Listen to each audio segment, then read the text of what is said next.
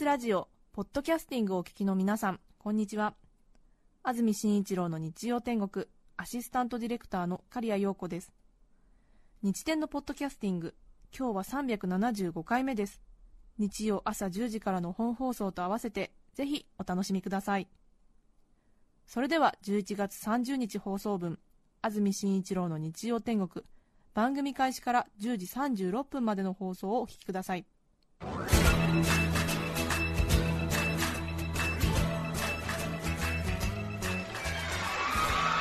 安住紳一郎の日曜天国。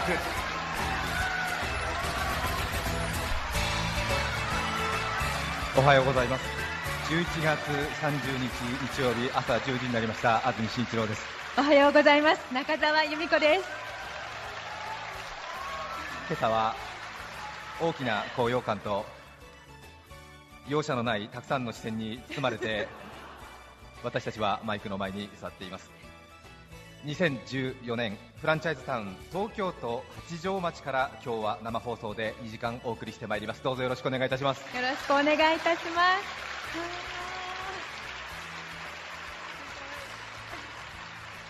ありがとうございます。八丈町は昨年役場が新しくなりましてちょうど皆さん方の後ろにあるのが新しい役場の庁舎ということでその横にしつらえられているのがここ多目的ホールおじゃれということでございます。大変立派な施設ですね。そうですね。真っ白な外観で、うん。ええ。あまり言う必要はないかもしれませんけれどもえもったいないくらいの施設ですね。まだ新築独特の香りがしておりましてええ。本当に何でしょうかね。劇団四季が公演をやるような、本当に、ええ。ええ。コンクリート打ちっぱなしでいろいろなカーブを見せておりましてそして2階席にはバルコニー席っていうんですか、はい。え。水玉模様のええ。モチーフがあえちこちにあしらわれて、座るには町の権力者とかそういうことがあるんですか？罰が出てますけども、ねえ。どうでしょう。どうなんでしょうね、ええええ。はあ、なんか天王洲の銀河ホールのようなね。本当に、銀河劇場のような感じもありますけうれども、ん、リトル・マーメイド客席は1階席そして2階席と合わせまして522席ということでございます。たくさんのお客様にお集まりいただきました。改めてお礼を申し上げます。ありがとうございます毎年年末に番組独自の調査を行っておりまして関東にある1都6県350を超える市区町村の中で最も番組と相性のいい町はどこだという調査を行っております。各市区町村から寄せられたお便りさらにそれを人口で割りましてその町人口1人当たりどれぐらいお便りをくれるのかという発する係数というものを独自に掲出しておりまして2013年1年間を通しましてここ東京都八丈町が一番高かったということで取りも直さずそれは私たちと最も相性がいいであろうという思い込みのもと一方的に押しかけております。2011年は群馬県神流町東京都檜原村そして昨年は館山とね。千葉県館山市とフランチャイズタウンが移りまして、今年は東京都八丈町ということになりました、はい。過去のフランチャイズタウンのことを今もはっきりと覚えてまして。はい、町の主な道路はい。町の名産はい。町の有力者の顔色さえも 鮮明に思い出すことができます。ね。はい。ふざけた思いつきで始まった企画ではございますがなんとなく人との縁人とのつながりの温かみを感じるそれは言い過ぎでしょうか。短い時間でありますが今日お集まりの島の皆さんそして全国からお越しの皆さんと人の縁を感じる2時間にしたいと思います。さて2014年のフランチャイズタウン八丈町八丈島の紹介を少しさせていただきます。関東でラジオをお聞きの皆さんもご存知かと思いますが伊豆七島の一つ伊豆七島熱海伊東から大島が天気のいい時は見えますが大島がありましてちょっと離れて豊島、新島、式根島、神津島があって50キロ東にずれて三宅島またちょっと離れて三倉島そして大きく離れてここ八丈島。東京都心から290キロ竹芝桟橋フェリーで10時間。飛行機に乗りますと50分ですけどもやはり距離はありますね。されど街中を走る車は品川ナンバーというね。高校野球も都立八条は東東京大会の予選に出ますからね。紛れもなくここは東京都ということなんですね、はい。そして飛行機に乗って来られた方はご覧になったかと思いますけれどもちょうどひょうたんのような形をしておりまして北東に八丈富士それから南西の方に、えー三原山ということで 700m、800m 級の山が2つありましてその山裾を円で囲んだような感じでひょうたんのような形になっておりましてね。ひょっこりひょうたん島のモデルになったとも言われておりますが定かではない、へえー。そしてその2つの山の真ん中に低いところがありまして空港がありましてそして、えー住宅地が広がっているというところであります、はい。面積はちょうど山手線の内側くらいの大きさと一緒、はい。人口は7942人ということです。これは先週も話しましたけれども常夏の島ハワイという言い方がありますがここ八条は常春の島と呼ばれております。海外旅行が解禁になる前は新婚旅行でここ八条に訪れたという世代の方もいらっしゃるかもしれません黒潮が島の真横を流れているということで私などは山の育ちなので黒潮って目に見えるものなのかななんて思いますけれどもうん。島の人は黒潮の流れが見えるらしいですよ、ああそうなんですか、えー島の南側を黒潮が通った時は魚が取れないとかね、ええ。なんかそういうのがあるらしいです。へーええ。それで三倉島との間にどうやら黒潮地元の人は黒川海の中の川って呼んでるらしいんですが、えそれを越えるんで、ええ。フェリーなんかはエンジン全速じゃないと流されちゃう、へーファイティングニモの気持ちが分かるってあわけですね、はいはいえー、えそれで黒潮が間近通ってますんでびっくりするような魚が取れるらしいー、です、えヒラマサマグロみたいな大きなヒラマサが釣れるらしいですね、えー私もあそこ寿司のね店内で見事なヒラマサの魚拓を見ましたけれどもえびっくりしました。ただちょっとご主人の金運が悪かったんで話しかけられませんでしたけども。あの結構ね頑固なご主人なんですよね。また多分この放送を聞いたら多分ねね。機嫌を害すると思いますけれども。八丈島行きの飛行機乗りますと飛行機の中で一番はしゃいでる人は誰か皆さんお気づきになりました？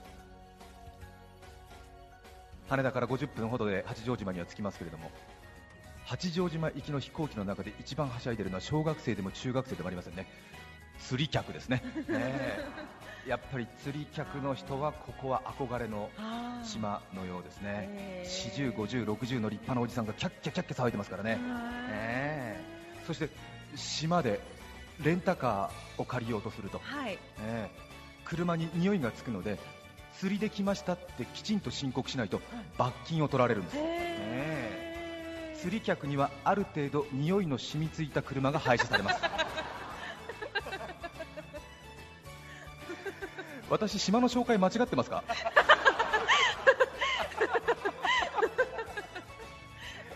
それから八丈島温泉も有名ですね温泉好きにも一目置かれている島ということがありまして島内島の中には7つの温泉があると言われておりますけれどもふれあいの湯安らぎの湯きらめきの湯見晴らしの湯ちょっとファジーな名前が続きますけれども、えー、4文字ひらがな、うん。なかなか地元の人でも混乱するという話になってますけれども、いろいろな温泉がありまして、ええこの温泉を目当てに来るというお客さんも多いようですね。私も一度お邪魔しましたけれども、島の南側の末吉地区ですか。末吉小学校の角を右の方に曲がりますと灯台がありまして、その先に見晴らしの湯というものがありますけれども、本当に眺望素晴らしく、え。ー太平洋の彼方向こうに青ヶ島青く見えるから青ヶ島っていうらしいんですけどね。ええ。ええ青ヶ島がありまして本当に恥ずかしいぐらいの露天風呂、ええ。全開です全開というかもう個人情報まるでなしみたいなそれでなんか控室の方にはサインなんかがいっぱい貼ってありましてね。あ結構いろんな方来られてるのかななんてよよくよく見てみますと第18太陽船団一同とかねそういうなんかあの乗組員の人たちがこう来てえ疲れを癒すみたいな、ね。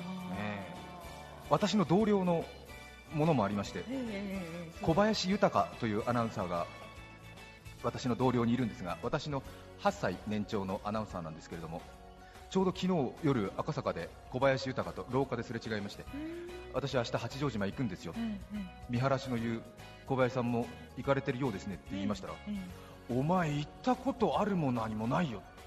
あの辺の末吉は全員俺の親戚だよって言うんですよ、ええそうなんですね。小林さんも私と同じで嘘の多い人間なので話3分の1で聞かなくちゃなりませんけれどもでもよくよく聞きますと小林豊のおばあさんがどうやら末吉地区の生まれで、えー沖永さんっていう名前で、えー沖永ボデーも親戚だなんて言ってましたけどねえーえーとしか言いようがありませんけれども全くのデタラメではないようですねそれからえー玉石垣ですか玉石垣。中澤さんもご覧になったと思いますが、ええ綺麗に積まれていましたね。大きな丸い滑らかな石が。えーはい。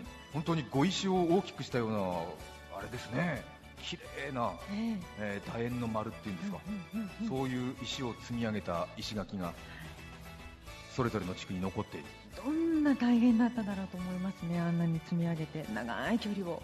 そうですよね、はい。一説によりますと八丈島の流人がおにぎり1個と玉石垣3つを運ぶのと交換に、えー石垣を積んだという話が流布されているようですけれども、うん。資料館の館長に聞きますと、うん。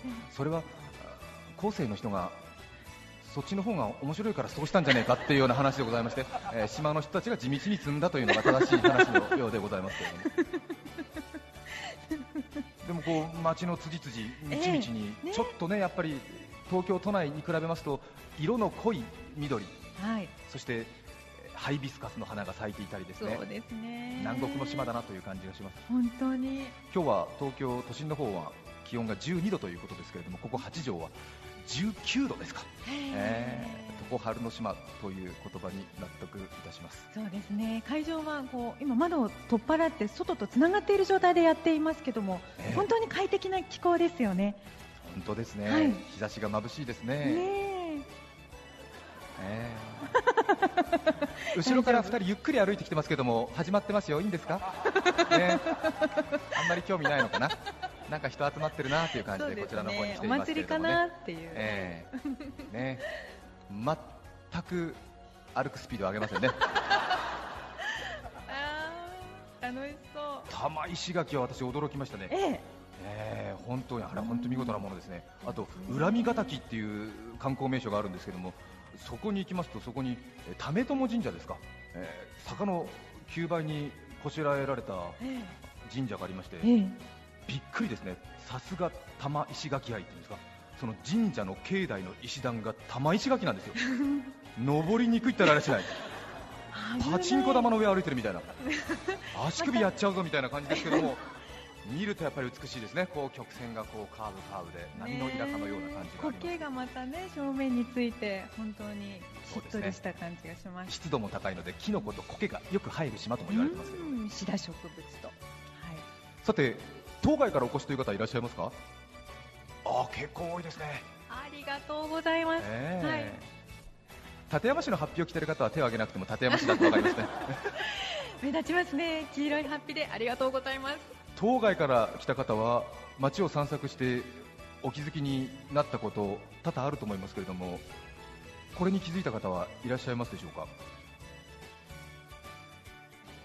全国展開いわゆる広範囲で展開しているチェーン店がまずないですね、ええ。あるのは100円ショップのキャンドゥぐらいですか？キャンドゥありますね。キャンドゥありますね。ええ。私にとってはとても新鮮で最近はもう全国どこ行っても同じような街並みが広がる中でこれはちょっときらめくばかりの個性ですよね。そうですね。みんな風景似てきちゃってますからね。なので八条の人はなんかとても有名なドーナツとかあのハンバーガーが食べたいとか、うん。え。ーあのコンビニエンスストアのドアをくぐるとあの音がするんだろうみたいなそういう憧れがあるそうですけれども。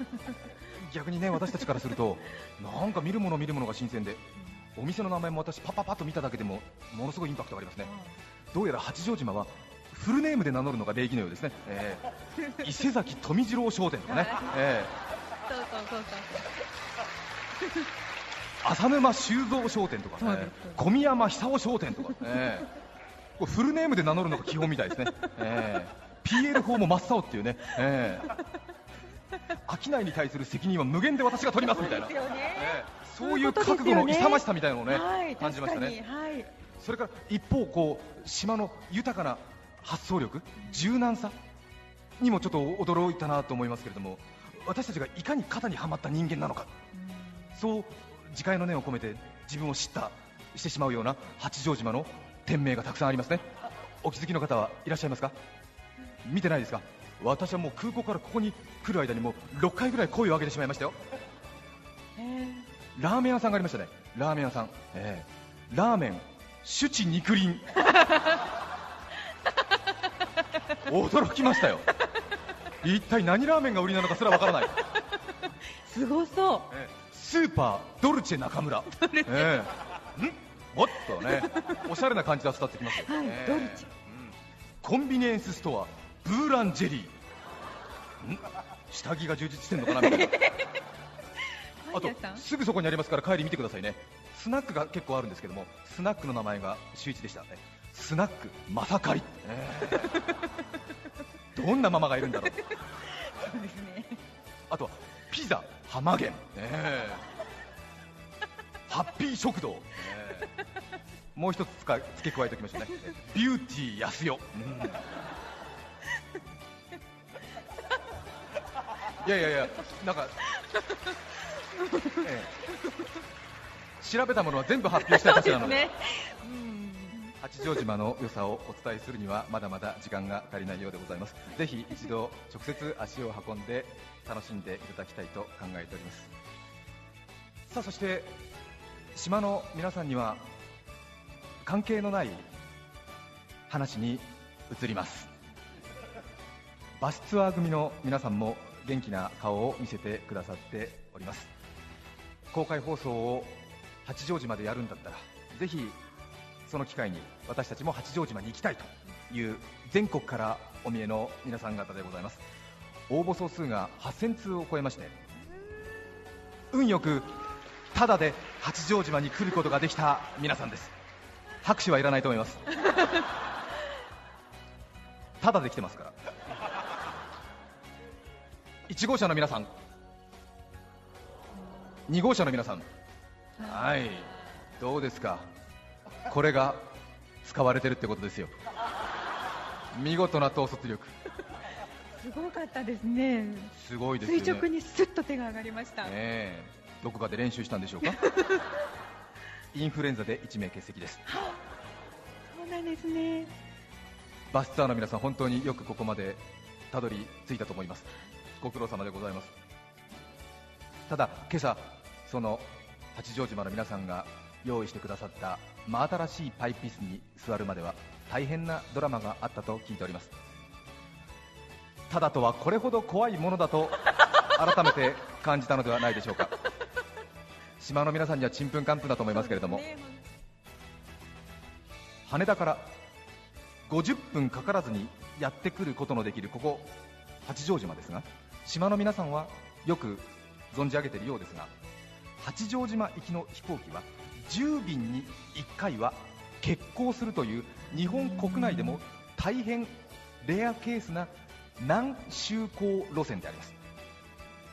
八丈島専用の横風制限八丈島空港の着陸は最も厳しい気象条件で飛行機会社が飛行機を飛ばしています。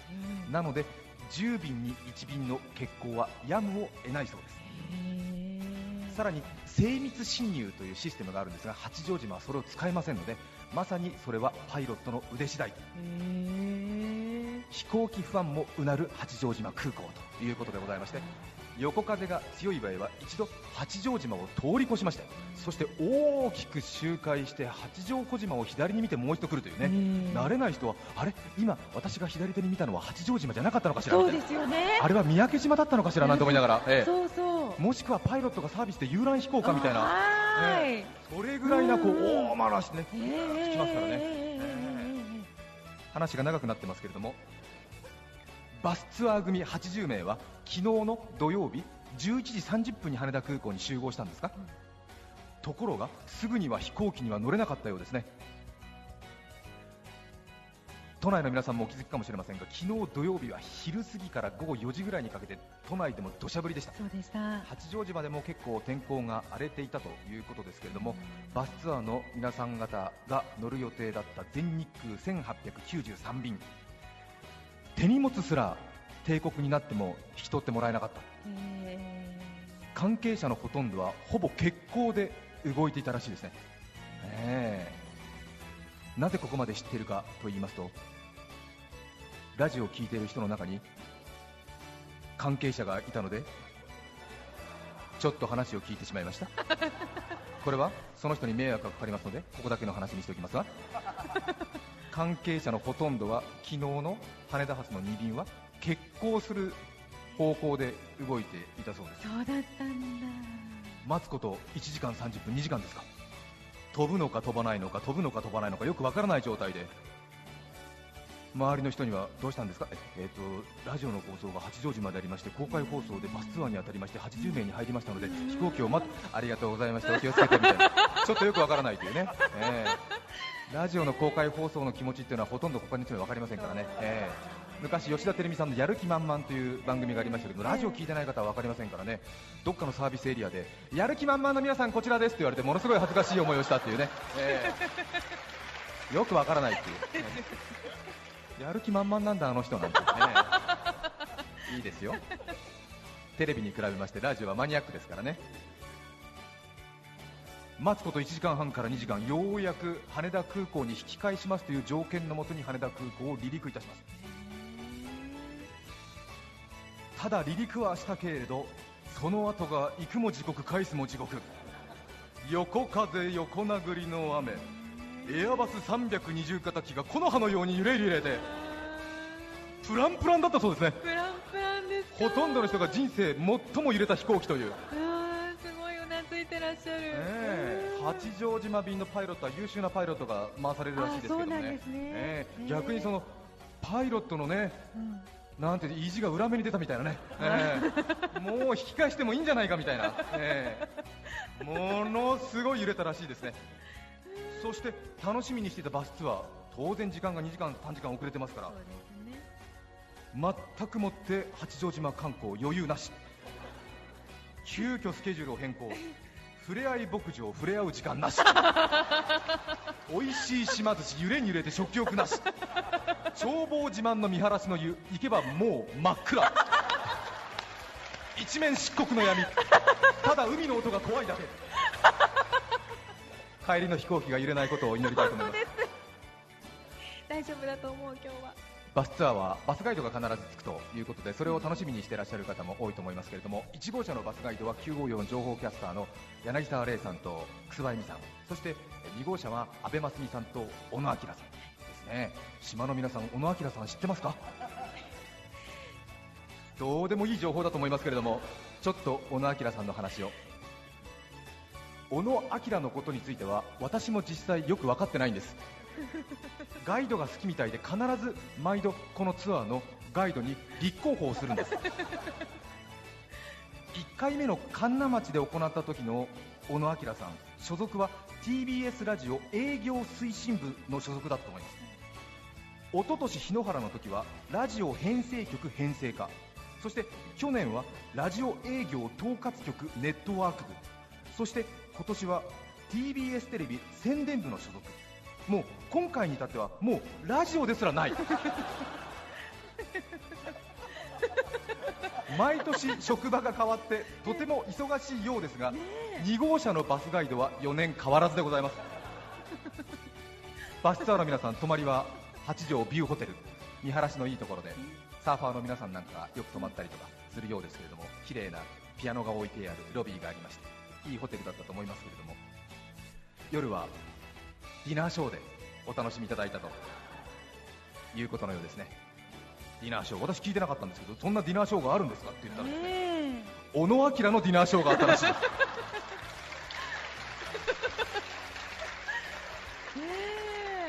小林明ディナーショーみたいな、ええ小野明ディナーショーっていうのがあったすごい決まってる。うん。ボーイを歌ったんですか？うんうんうんうん。私は怖くてその話の続報を聞いてはいないんですけれどもそれから、えー大浴場に行く階段を降りますと浴場ののれんを見まして左側の方に回りますとお店が1軒ありますね。もうバスツアーの皆さんご存知だと思います。島の皆さんもビューホテルに行かれた方はご存知かと思いますけれども本格焼酎バースマイル。スマイルというね、うんホテルの中とは思えないバスエ感の漂う焼酎バーですけれどもちょっと言い過ぎました。申し訳ございませんえー、と扉がちょっと古いんですよね。で中を開けると高級感漂うラウンジバーのような感じなんですよね、えー失礼いたしました。本格焼酎バースマイルにはバスツアーの皆さん行かれたんですか？そうですか。島の皆さん実はですね私のささやかなおもてなしと思いましてバスツアーの皆さん方にちょっと夜くつろいでリフレッシュしていただこうと思いましてそこのお題は私が持ちますよということを事前にお伝えしておきました。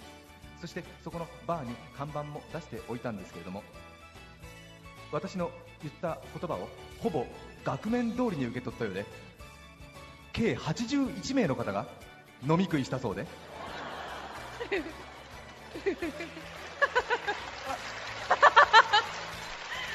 怖い怖い怖い。拍手じゃないんだよ。八条ビューホテルの請求書が私空港に降りてすぐ手渡されました。これでございます。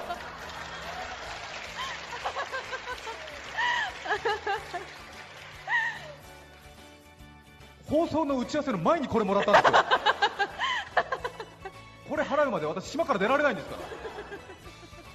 ら発表いたします。あなた方が飲み食いした代金こちらに来てますよ。焼酎バースマイル。計81名。トータル18万3200円。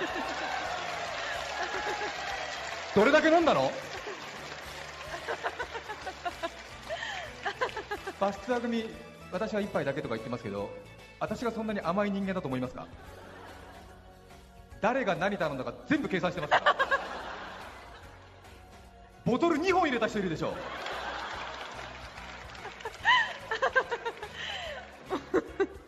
ほとんどの人はパッションフルーツ梅酒のソーダ割りとかそれから情け島の焼酎1杯とかやっぱり大人としてはそれぐらいよ。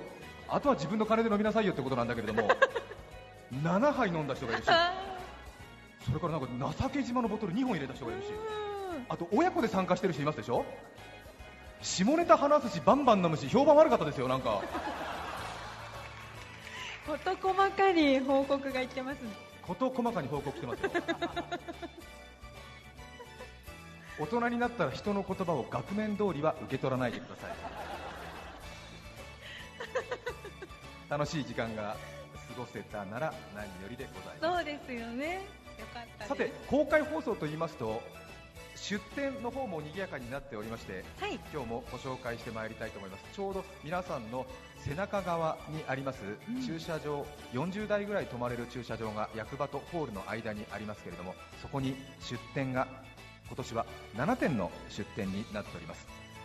まずは八丈町商工会から島寿司それから島弁当の販売があります。うーん八丈町商工会会長は浅沼貴彦さんですけれども浅沼貴彦と聞いて島の皆さんはもうお分かりだと思いますけれどもこれは八丈の伊勢丹ことスーパー浅沼の社長でございますね。メダイ青手を醤油漬けにして白い魚を飴色にして寿司ネタにする。しかもわさびがないのでからしを塗って食べるという。そうですよねそして1貫だけ海苔が乗っている。ね、その海苔の1貫をいつ食べるかが楽しみだというような島寿司でございますけえれども、ー。八丈町商工会からの出店。そして八丈町からもう1点八丈町観光協会から八丈島の特産品アシタバジュース1杯100円パッションフルーツジュース1杯200円そしてさすが島ですね。島焼酎をショットで300円。おつまみには草屋もありますということでございます。八丈町の役場の皆さん山下智成町長をはじめ皆さんのご協力をいただいております。ありがとうございあます。りがとうございます。そしてラジオを聴きの皆さんは驚くと思います。なんとなんとここ八丈町にここ八丈島に第1回フランチャイズタウン群馬県神流町から有志10名が出店をしております。神流町といえばジャーメン特産の赤芋を練り込んだ焼きそば350円で200食を用意しているということでございます。はい。なんとなんと群馬県の秩父山の向こうですからね、ええびっくりですよね、ものすごいつづら落ちの道を越えて藤岡、高崎、大宮、上野、浜松町、羽田、ものすごい時間かかる、480キロぐらいあるらしいですから、ええ。関東、端で端でこんにちはみたいな。そうですね。ね本当にそうですね。そして遠方のため今日は早めに帰るということで、えー早めのえースパートを予定しているということで、はい。皆さんのお帰りを待たずして神田町の皆さんは帰る可能性がありますのでお早めのご購買を。お求めを。そうですね。はい。そして去年のフランチャイズ千葉県館山市からも出店をしております。館山市から6名が八丈島にお越しです。ありがとうございます。ありがとうございま今年も館山は同じ海の町ということではございますが、ええ。館山自慢のカニ汁を出店ということでございまして、南房総随一の魚卸問屋東光が海の幸を八丈島に直送した。ね。1杯200円。やっぱり島の皆さんは違う海の町の頑張りをぜひ味わってみていただきたいと思います。中継が出ています。楠葉さんです。はい。神田町。と館山市の売店の状況を教えてください。はい。まず立山ですが、え皆さん昨日島に着いてから会場の下見をして、そして八丈島出身の方がメンバーの方にいらっしゃるそうで、えそうなんですか？はい。その方の実家で手厚い接待を受け、草や島寿司を食べて今日のために早めに眠るという優等生の生活をされたそうです。はい、そして隣の神田町ですが昨日同じく八丈島に入りましてレンタサイクルとスクーターで雨の中島探検をしました。そして焼酎バースマイルで飲んでからほろ酔いになってそのまま仕込み今もほろ酔いだそうです。アルコール消毒はバッチリだと いうことです。そうですか。はい、そしてちなみに変なチラシを渡されました神田町の皆さんから。明日12月1日からカンナウィンターイルミネーションというクリスマスのイベントでしょうか？始まるそうで、楠葉さん、はい、そのクリスマスイルミネーションは神田町メインイベントです。手厚く紹介を。はい。失礼いたしました。12月1日から来年の1月12日までですね。カンナウィンターイルミネーションが行われます。12月20日と21日にはクリスマスフェスタも開催されます。えこちらですね。どこかにねじ込まないと町長に神田町に帰ってくるなと言われているそうでしたのでお伝えしました。わかりました。ありがとうございます。はい。そして TBS ラジオの方からの出店もあります。まずは1点目。本当に島の皆さんは何のことかちんぷんかんぷんだと思いますけれどもひろしのチョコバナナという店が出ております。TBS ラジオの営業統括局長というかなりお偉い人なんですけどもその人がなぜかチョコバナナを売るというおかしみをどうか味わっていただきたいと思います。中継が出ています。楠葉さん。はい今も汗を拭きながらチョコレートを片手にあの作ってますよチョコバナナを。ただですねチョコレートが入っている袋が沈んでる湯煎お湯ですね。お湯もチョコレートかなと思うぐらいこれチョコレートこぼしてこうなったってことです、混じっちゃった？はい混ざっちゃってます。お湯じゃないお湯の色じゃないですね、はい。古川さんは確か1年目で湯煎に失敗しましたね、それから柔らかいバナナを入荷して大失敗もしましたね。それから高いスーツを着ていてチョコが飛んで大失敗をしましたね古川さん今年の意気込みを一言お願いします。バナナが小さくてですね箸が刺さんなくてですね落ちちゃうんですよバナナが。今年もちょっと厳しい状況の中で戦ってます。あと最新情報ではバナナの出荷本数の伝票間違ったらしいですね。なんかいバナナがいっぱいたくさんですね入っちゃいまして当然これ売り切れなくちゃいけないんですけどみ皆さんが買っても売り切れないっていうそういう状況の中で戦ってます倍発注しちゃったって聞きました。倍発注したんですか、ええ2倍の間違って。そんな人間が TBS ラジオの上層部にいて大丈夫なんでしょうか？そんな古川局長を心配しまして今年は TBS ラジオニュース情報部鳥山城が自前のバナナをカットする台をわざわざ持ち込んで古川局長を補佐するということでございます。なんとなくニューヒーロー誕生の予感ですね。そうですね。そして先ほどこのステージ始まる前に説明をしてくださいました初代プロデューサー飯島和明が作る豚汁1杯200円。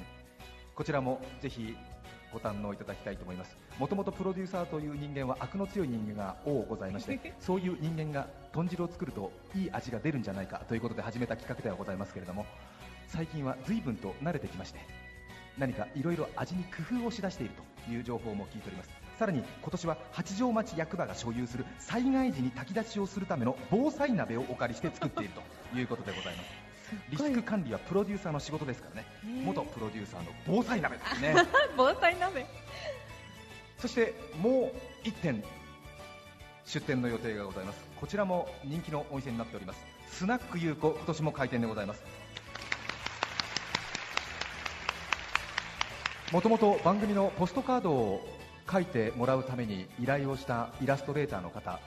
その人の正体がどんどんどんどんと明らかになっていくにつれとんでもない水彩画の巨匠であるということが分かりました。日本で一番値段が高くつく水彩画を描く女性画家永山優子先生と言いますけれども銀座の大きなフロアで個展をする。ファンがたくさんいるというようなそういう立派な方なんですけれどもなぜかその人がサービス精神を裏目に理解しまして公開放送では必ずスナックを開店してくださっております。毎年どこにあるかわからないというような声が多かったので今年は思い切って多目的ホールという言葉を拡大解釈いたしましてステージの上に作ってみました。ネオン看板ベロアの椅子テーブルクロスなど入念に準備をいたしました。この後放送終了後スナック優子開店でございます、はい。今年も着物の着付けバッチリ専属のヘアメイクまで同行してきたという 日の入れようでございます。ただスナック優子開店にあたり問題点が3つ。はい。1つ目八丈島には本当にスナック優子という店があってあ永山優子先生ははい。そちらに気兼ねしてどうも今日は気分が乗っていないらしい。ー。え2つ目去年名刺を作ったら大変評判だったので、うん。今年も票が乗りスナックらしいマッチを作りました、ところが東京や全国から来ている人は帰りの保安検査場でマッチを取り上げられる可能性があるということで、マッチを作ったのはミスでしたと言ってどうも気落ちしている。3つ目先生は今年この後大変大きな個展を開く予定で、ええ。その個展の作業が間に合っていない。画商やプロモーターからやんややんや矢の催促が来ている。その電話が今もひっきりなしになっていてとても落ち込んでいる。この3つです。どうぞ今日は八丈町からの2時間の放送をお楽しみいただきたいと思います。偶然とはいえ縁は否なものキーなものありがたいご縁でございます。尊いご縁です。どうぞ2時間お付き合いください。よろしくお願いいたします。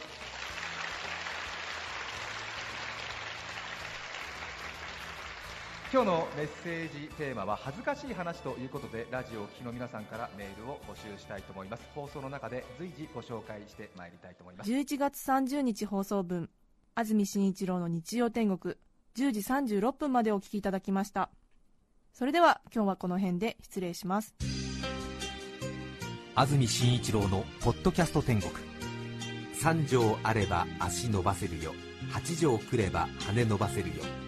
住めば都さ愛情人情情け島。今日は八丈島からの生放送。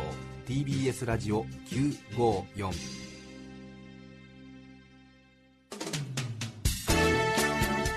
さて来週12月7日の安住紳一郎の日曜天国。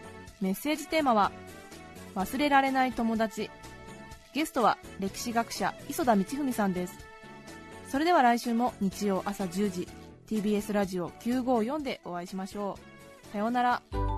安住紳一郎の「ポッドキャスト天国」これはあくまで試供品皆まで語れぬポッドキャスト。ぜひ本放送を聞きなされ。TBS ラジオ954